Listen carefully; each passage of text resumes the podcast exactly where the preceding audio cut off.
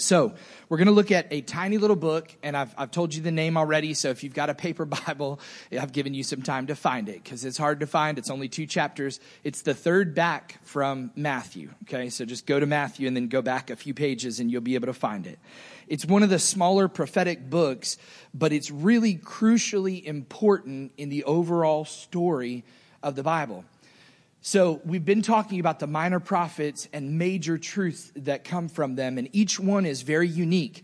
They don't all preach just straight repentance from sin and get right with God. They preach a dynamic message for the people, I could use this phrase, in the room at that time.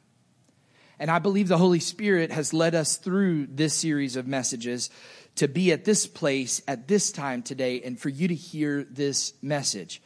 For centuries, Hebrew prophets had been accusing Israel of breaking the covenant.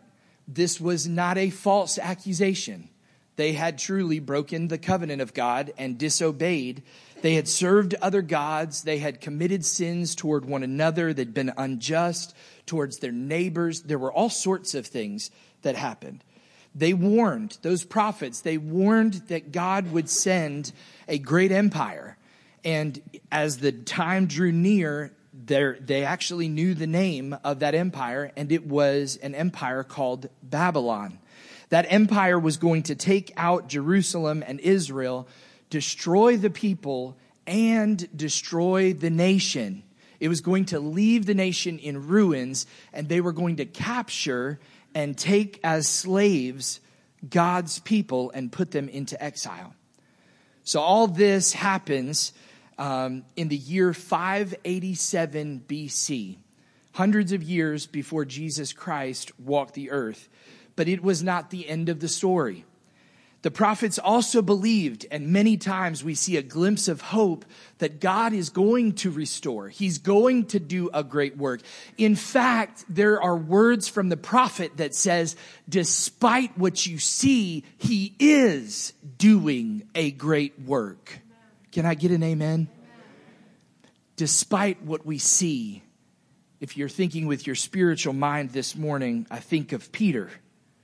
Regardless of the waves that you see, Jesus is still standing. He has not fallen and he's calling you to himself. He's got this. Amen. So even in moments that we don't see all of the benefit of what God is doing, we know that God is on the move. So the story in Haggai, or really the, if we could summarize it and bring it into just one sort of statement, I put this phrase in the title or the subtitle of the message, and that is, it's time to rebuild. So, 70 years after this exile has happened, Haggai comes on the scene. The Babylonian Empire, for various reasons, and you can do some historical studies, had recently collapsed, and now was the moment that the world was going to be ruled, major parts of the world be ruled by the Persian Empire. But the people of God were going to be released from their exile and allowed to go back and return to their homeland. You need to understand history is true in the Bible. The Bible is a historical book that has many historical details that are undisputed. The land that we call Israel has belonged to the people of Israel since God deemed it so. So they are allowed to return and they have been exiled for all this time. They've been there now and they've had children in the Babylonian Empire.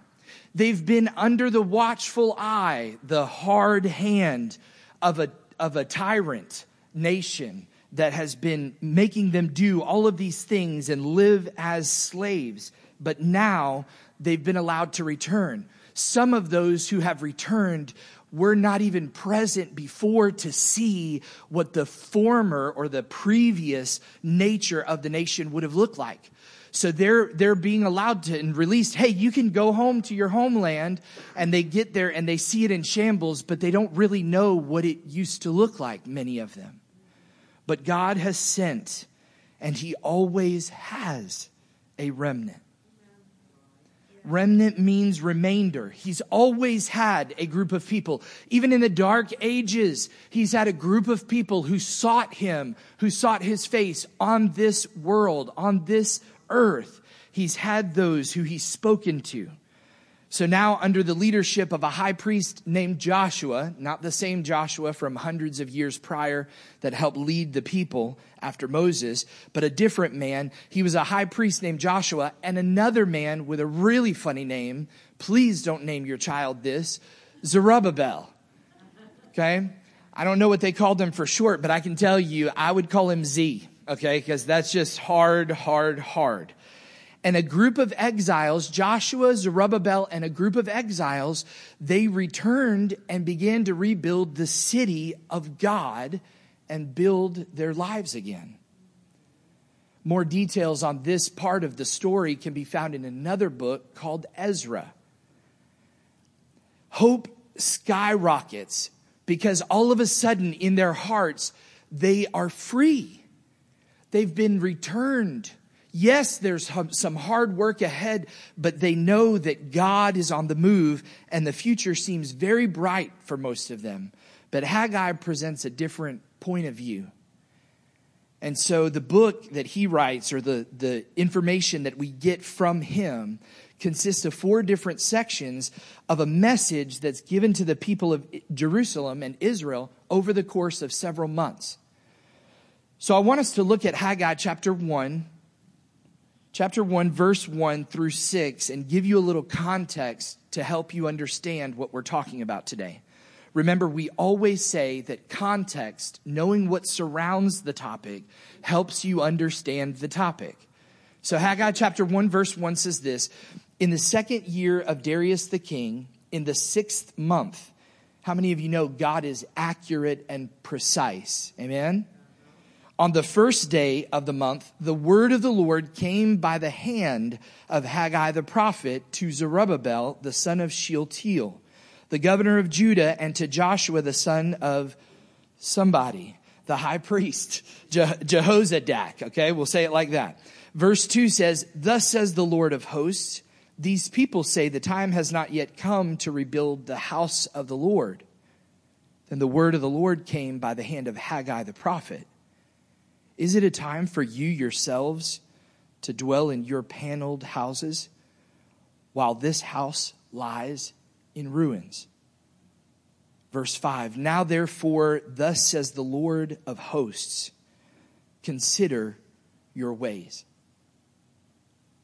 Every message that gets preached, whether from this platform or any other platform, that has to do with the gospel and the truth from God's word the echo behind every word and every topic and every series is that simple three word phrase consider your ways. The Word of God says, consider your ways. Verse 6 You've sown much, but you've harvested little. You eat, but you never have enough. You drink, but you never have your fill. You clothe yourselves but no one is warm. And he who earns wages does so to put them into a bag with holes. How many of you can say, Gosh, that feels like my life. I put my money in a bag that's got holes in it. Okay, m- moving on. I feel like that sometimes too. But this is the word of the Lord to these people. What he's expressing through, through the prophet Haggai is that your priorities are misguided and you're seeing the effects of those. So he opens by accusing the people of these misplaced priorities. Yes, they've come back to Jerusalem and been set free, but now they're spending all their time and effort and resources rebuilding their own fancy houses while the house of God remains in ruins after it's been destroyed 70 years ago. So they find themselves investing in themselves and renovating their own things or personal dwellings. But meanwhile, what Haggai is saying is you focused on those things, but you've forgotten about God's house. Haggai's underlying theme, or the words, if I could put words in his mouth to add to the impact of what he's saying, is this God has been left out on your priority list. And I feel like that's the natural course of things. How many of you would agree with that? If you examined your life, you know God has done great things. There are moments and seasons of powerful blessing, anointing and momentum and all of that. And then somehow, some way, there's probably 700 different ways that it can happen. We slowly start to decline. The fervor's not there.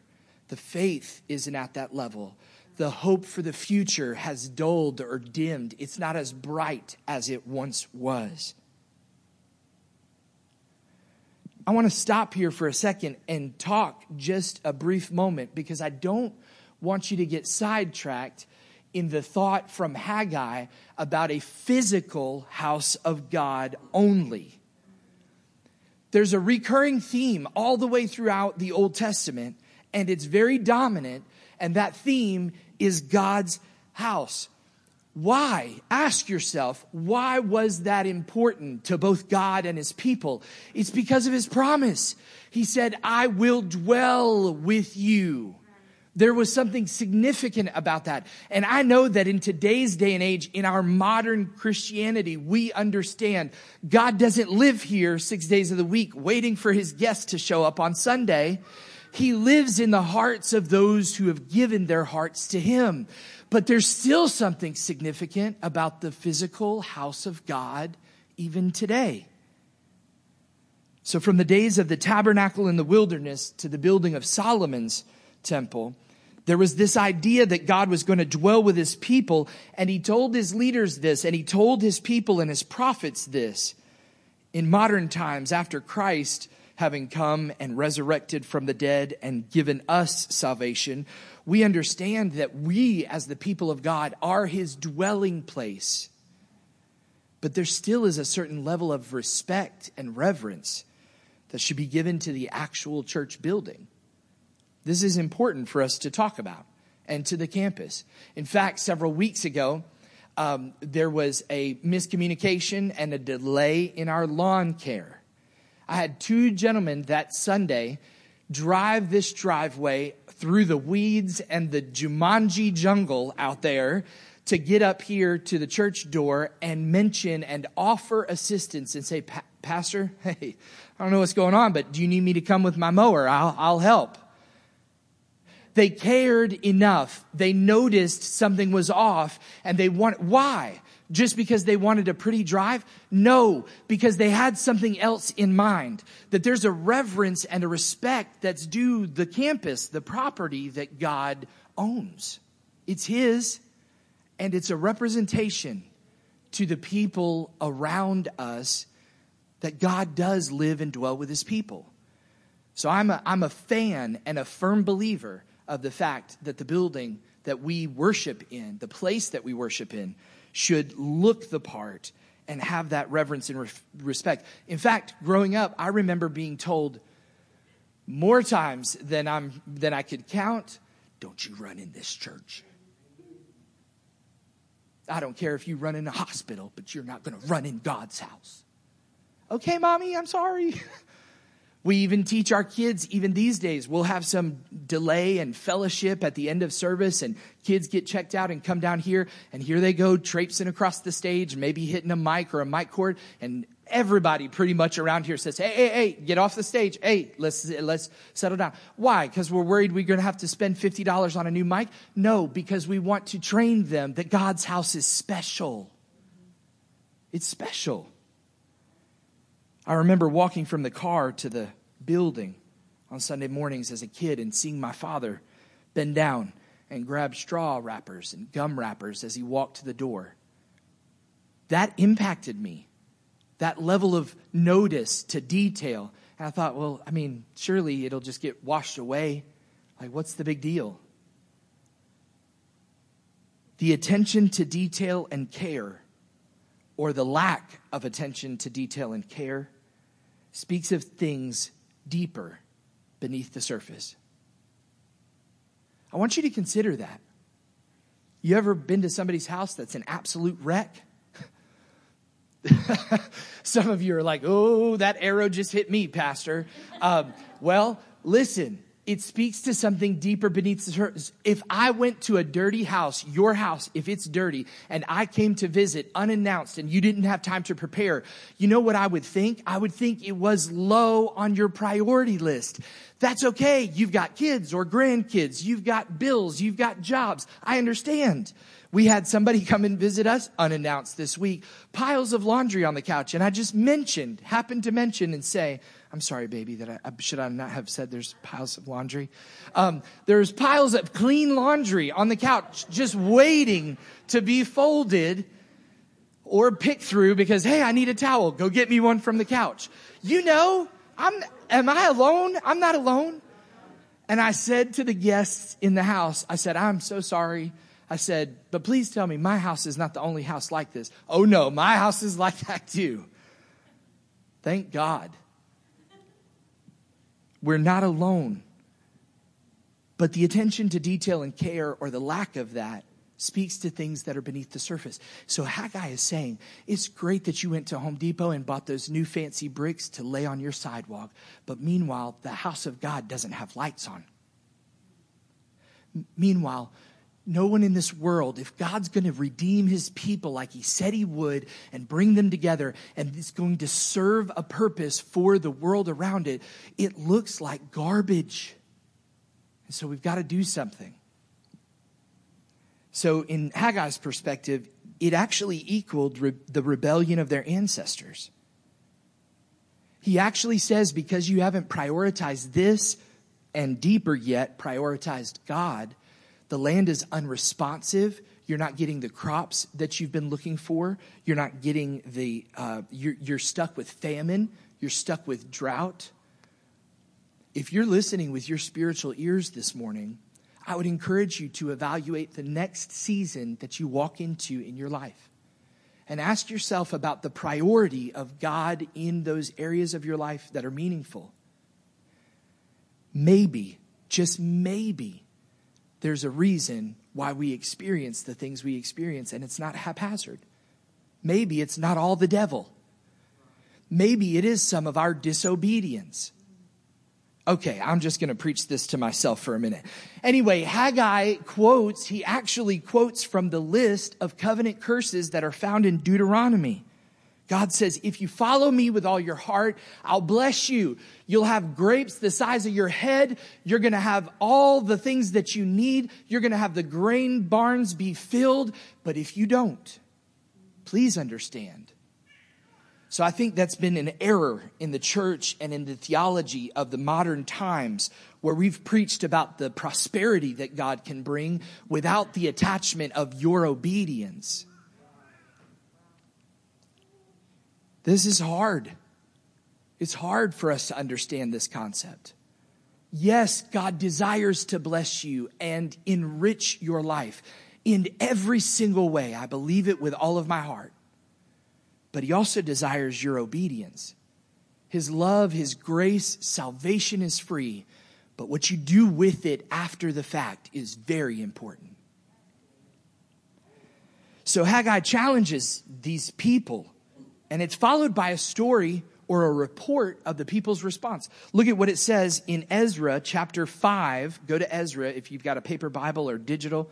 Ezra chapter 5, verse 1 and 2. It says, Now the prophets, Haggai and Zechariah, the son of Iddo, prophesied to the Jews who were in Jerusalem and Judah in the name of the God of Israel, who was over them Verse 2 Then Zerubbabel, the son of Shealtiel, and Jeshua, also known as Joshua, the son of Jozadak, arose and began to rebuild the house of God that is in Jerusalem, and the prophets of God were with them, supporting them. They didn't choose to do it by themselves and say, hey, just the two of us, just the two of, okay, I won't sing. We can make it if we try. No, they said, we've got to have support. So there was support from the prophets of God who were with them. So Zerubbabel and Joshua were inspired and motivated to start rebuilding the temple of God. In the next section in Haggai, he gives an update and historical accounts and those who study scripture and are scholars actually say that the four different passages that are found in Haggai's two chapters, they happen over a series of four months. So essentially he's writing an update. It's kind of like updating your social media. That's what he was doing. And in this time, he gives this update. He addresses some problems of shattered expectations of the people. Now, I don't know about you, but I've experienced the death of a dream.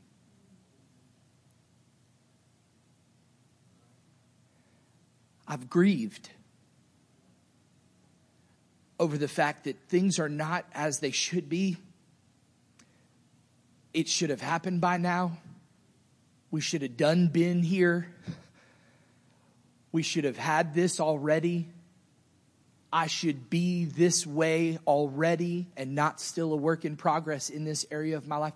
I've had the death of a dream in my own life, and you have too. You may not articulate it like that, but morale is really low because their shattered expectations, they couldn't quite overcome them. The temple that they had been rebuilding is pretty unimpressive. It doesn't look like it used to look it doesn't seem like it's really all that big of a deal. It's nothing compared to the glory of the temple that Solomon had built 500 years earlier. So their expectations had been shattered because they weren't where they should be in their minds. They hadn't yet achieved and gotten to that place. And their morale for finishing the project was really low. And so they had this switch just kind of turn to take them in the direction of, well, let's start on smaller things and let's just build our houses and go to Home Depot and do the things that, and through that small turn, they started to invest in the wrong direction. So Haggai reminds the people of the great promises of a future kingdom that God is going to bring and his temple. He even draws on earlier prophets like Isaiah and Micah about the New Jerusalem and that God wants to use the city of God, the house of God, the people of God to change the whole world and redeem the whole world. So the temple plays a, a, key role in Haggai's prophecy, and it plays a key role in God's plan for the future. In fact, I believe both physically and spiritually speaking, the church of God, the church of Christ today, plays a pivotal role we may have shattered expectations because we have not made the impact yet that we thought we would. Or we feel the pressure of society pushing their values in on our children and grandchildren. We see the entertainment and the things that people value around us, and we think, surely there's no hope but God. But God. So Haggai calls on the people to work in hope despite their disappointment. There's a reward there for you as an individual when you continue to be faithful even in the face of disappointing circumstances. I believe that's what God calls us to do because it's not always going to be walking through a field of tulips. There are some hard things that we walk through individually collectively, even as a church. And God wants us to keep our eyes like He wanted Peter to keep his eyes on Him and not the circumstances around him. So, yes, COVID happened. It's still happening. But there's still work to do. This is for you now. This is not Haggai speaking to you. This is your pastor telling you no, we're not where we thought we would be by now, but there's still work to do. Amen? We've had setbacks, we've had transitions, we've had departures, and we have not arrived at our final destination yet. And because of that, there is still work to do. So, regardless of the disappointments that we face, our hope should not be based on our circumstance, or else it isn't truly hope. It's easy to be happy when your circumstances are headed in the right direction, but that's not the definition of hope. The definition of real, authentic hope is that it springs up in the hearts of God's people who know who He is and know how He behaves. Did you hear me? Hope can be present even in the midst of the camp called Auschwitz because there are people who believe that the God who rescued will rescue again. Amen? There, there is hope that wells up in the heart of a person, even in the most dire of circumstances, whether they're a POW, whether they've had a miscarriage, whether they're on the edge of a divorce, that God can still come through because they know who He is and how He's been. And the truth is, He's good and He never fails. So Haggai is doing a pop quiz with these priests. He wants to know, are they really who they say they are? Do they understand the word and the law? He says if someone touches a dead body and becomes ritually impure, they're marked by death and then they go and touch some food. Is the food impure as well? The priest, knowing the book and what it says, absolutely, yes, it's impure. Then Haggai does what Jesus does and he turns it into a parable. He says, This is how the people of Israel and what they're putting their hands to in rebuilding the temple is happening. If the current generation doesn't humble themselves and really turn from their apathy and get over their disappointment and get back to the work, whatever they build with their hands, the temple will be impure as well because they don't have their priorities set in the right direction. You can't tell me that God doesn't know our lives are filled with dominoes. One area, you say, well, that's not that big of an area. One area can affect so much more. And that's what Haggai is driving home with them, with these priests. So his challenge is not only that they truly repent from what they're doing, stop doing this and start doing that, but to be faithful to the covenant of God's promise. And when they do so, God is going to bless them. Now, this might sound like a prosperity message, but I'm telling you, if you're lacking the blessing of God that you've been expecting in your life, then inspect your life and see if you're obeying Him in every area. Somebody ought to write that down. That's quotable. For real.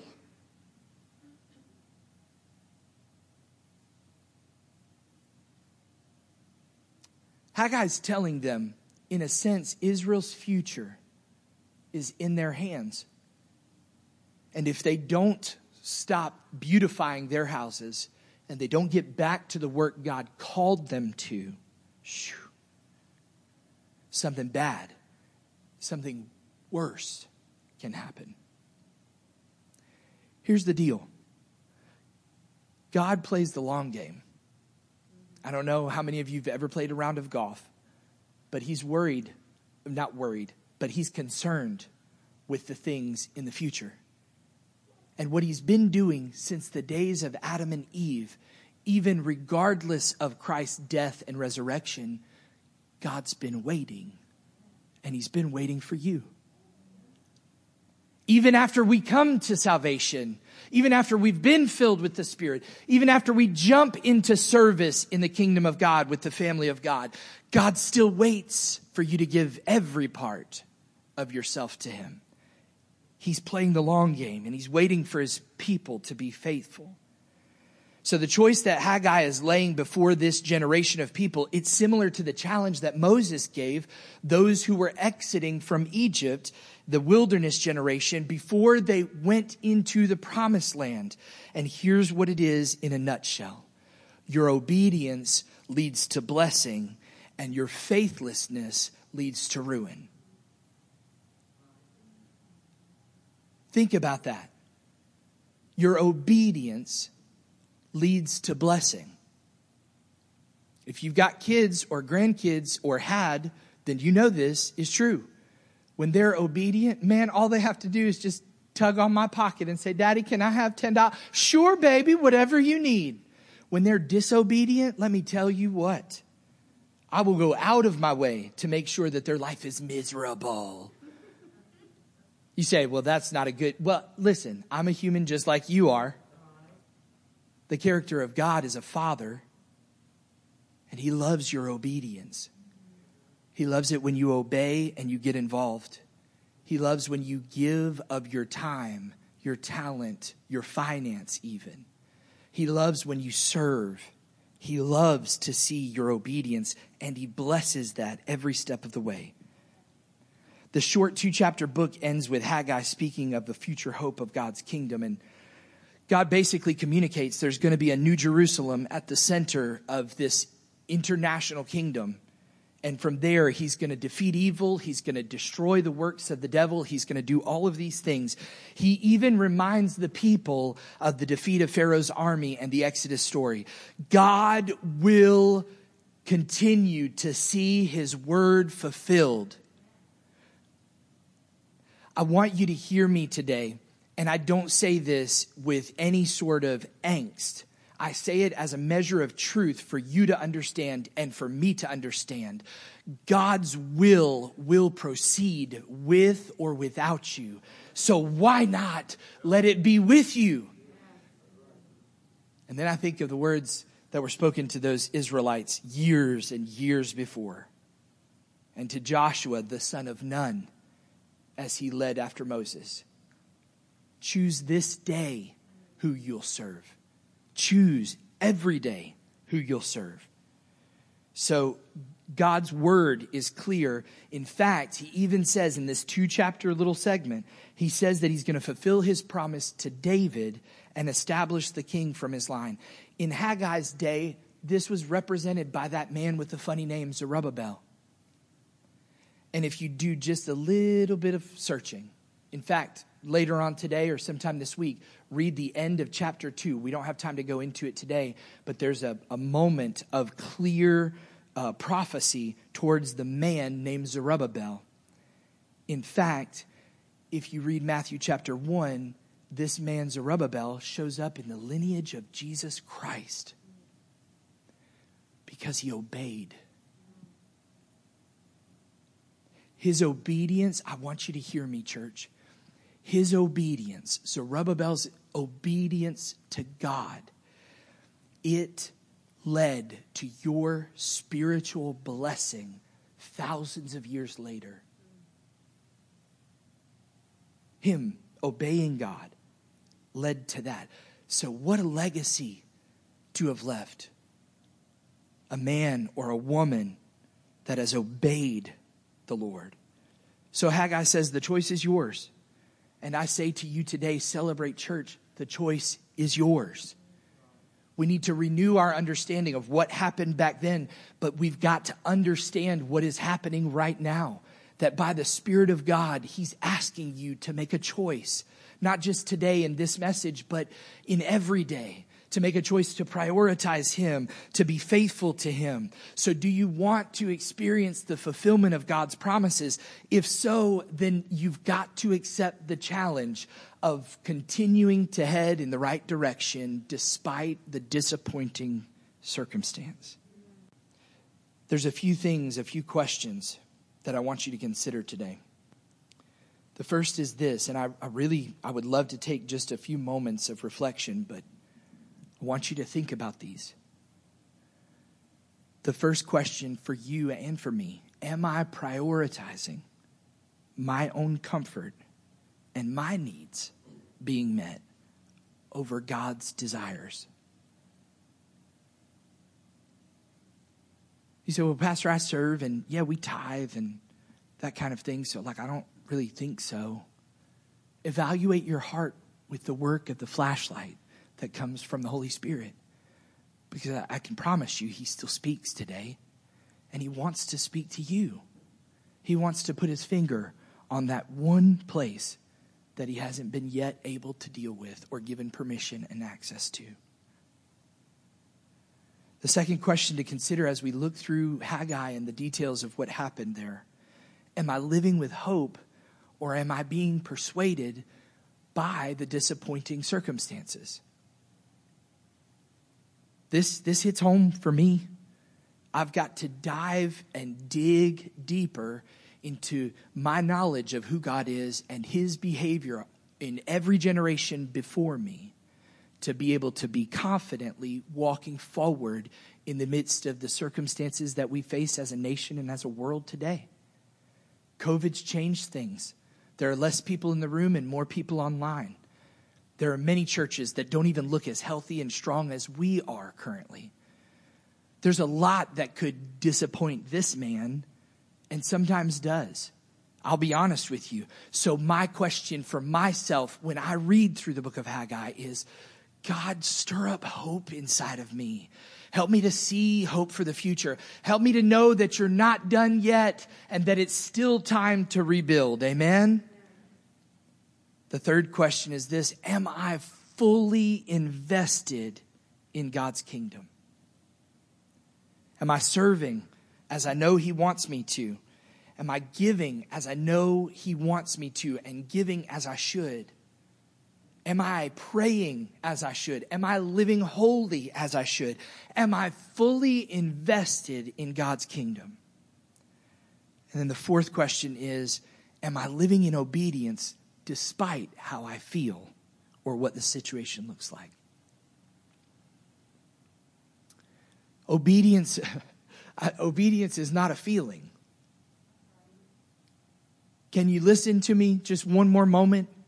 Obedience is not a feeling. It's an action that doesn't have to be based on a feeling. It's an action that's a choice regardless of whether I want to or not, whether I feel like it or not, I do it. And this is what God calls us to do. Am I living in obedience to Him and to His Word despite how I feel? This message strikes a chord with your pastor because I remember leaving this building almost nine years ago when we first toured it and we started to drive out of the broken, in shambles parking lot that was out there. My wife was in tears, knowing that there was so much work to be done and that it looked like it was in disrepair. God did a new thing. He blessed us beyond compare, and we've benefited from that. He performed miracles but that was then, and this is now, and there's still rebuilding to do. And I'm not just talking about the ugly carpet. You say, Pastor, I'm so tired of you hearing about it. Okay, great. Well, help me get a box cutter and let's cut it out and let's just get it out of here and then see what the Lord will do. No, but listen to me. That's not what it's about. This is not your pastor telling you, yes, the two things on my list. If you're like, hey, I wonder what's in pastor's mind. This carpet that looks like homicides have been committed on it, and that old sign from 1942 that's out by the road. I'd love to get them both done. That's really the only things besides a good deep clean that need to be done. But there's still a spiritual work that needs to be done in you and in me. There's still a rebuilding of ministry post COVID that has to happen. There are rooms that are not filled in this building, but with spider webs at this point. And they looked beautiful and still do. They just need a cleaning. But by God, they need people in them and they need you to be reaching your friends for Christ and to be sharing the hope of the gospel with them so that we can build God's kingdom together. That's the work we're talking about. That's the work, the spiritual work of what happens with the people of God. Amy and I have had great conversations recently with several people in the church about opportunities to do ministry here and now that we can get started. And we're developing those things. But by God, by God's help and only His help alone will we be able to do that. And with you as well. That's what matters. That's what counts. We haven't yet made the impact that we set out to make. Amen? We haven't yet changed the city of Clinton. We don't have some of the people we wish we still had. We don't have some of the things like new carpet that we wish we did have. even in the midst of any of those things, there's still work to be done. There's still fellowship to be had, discipleship to be had, spiritual growth to be had. There's still work. I want you to hear me today.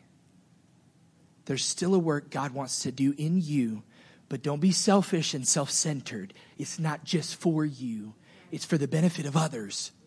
You and I both, all of us. God wants to do a work, and He's still on the move. So it's time to rebuild.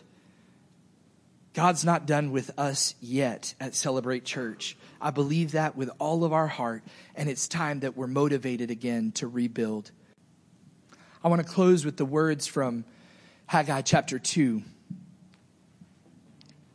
verse 6 to 9. And honestly, if, if you're like me, and sometimes, have you ever heard somebody say a phrase and it kicks off like a song in your head? You know, I have that happen all the time. My wife and I, we sing to each other all the time. She'll say something and I'll be like I did just a few moments ago. Just the two of us. It's just the way my brain works. I don't know if yours works like that. What I'm about to read to you kicks off the thought of Jesus' words that happened in the New Testament that basically tell us that if we prioritize God's kingdom, all these other things will be added unto you. Listen to what Haggai the prophet says in chapter 2, verse 6 through 9. Thus says the Lord of hosts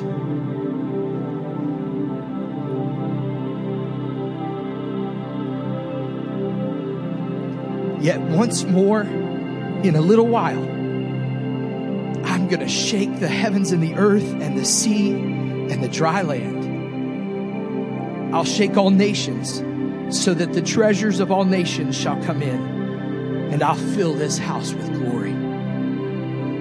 The silver's mine, the gold is mine, declares the Lord of hosts. In verse 9, the latter glory of this house shall be greater than the former glory, says the Lord of hosts. And in this place I will give peace, declares the Lord of hosts. Now I understand he's talking about that house then. He's talking about the new Jerusalem in the future. But by God, I believe by the Spirit of the Lord, he speaks to us today through his word. That the latter glory of the house shall be greater than the former. The ministry that we did years ago was wonderful. But there's still ministry to be done in the future because the best is yet to come. We've got to realize the best is yet to come. Would you stand with me today? I want you to evaluate your heart. We've made it our practice. You may think it's stuffy or stodgy to, you know, maybe liturgical even, to have a repeated prayer every Sunday. But I'm going to tell you, asking the Holy Spirit to speak to you is a prayer that never gets old. So, would you close your eyes and bow your heads with me? And would you just simply, even if you don't speak the words out loud, but I'd love to hear your voice, and just with an open mind and an open heart, say, Holy Spirit, what are you saying to me?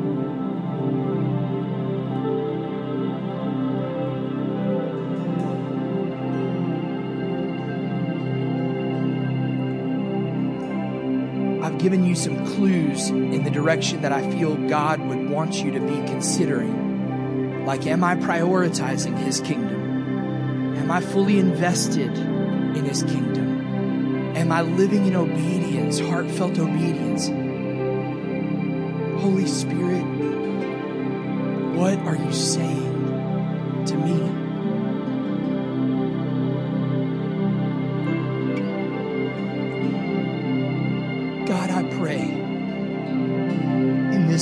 Place where the people of God have joined for years and generations.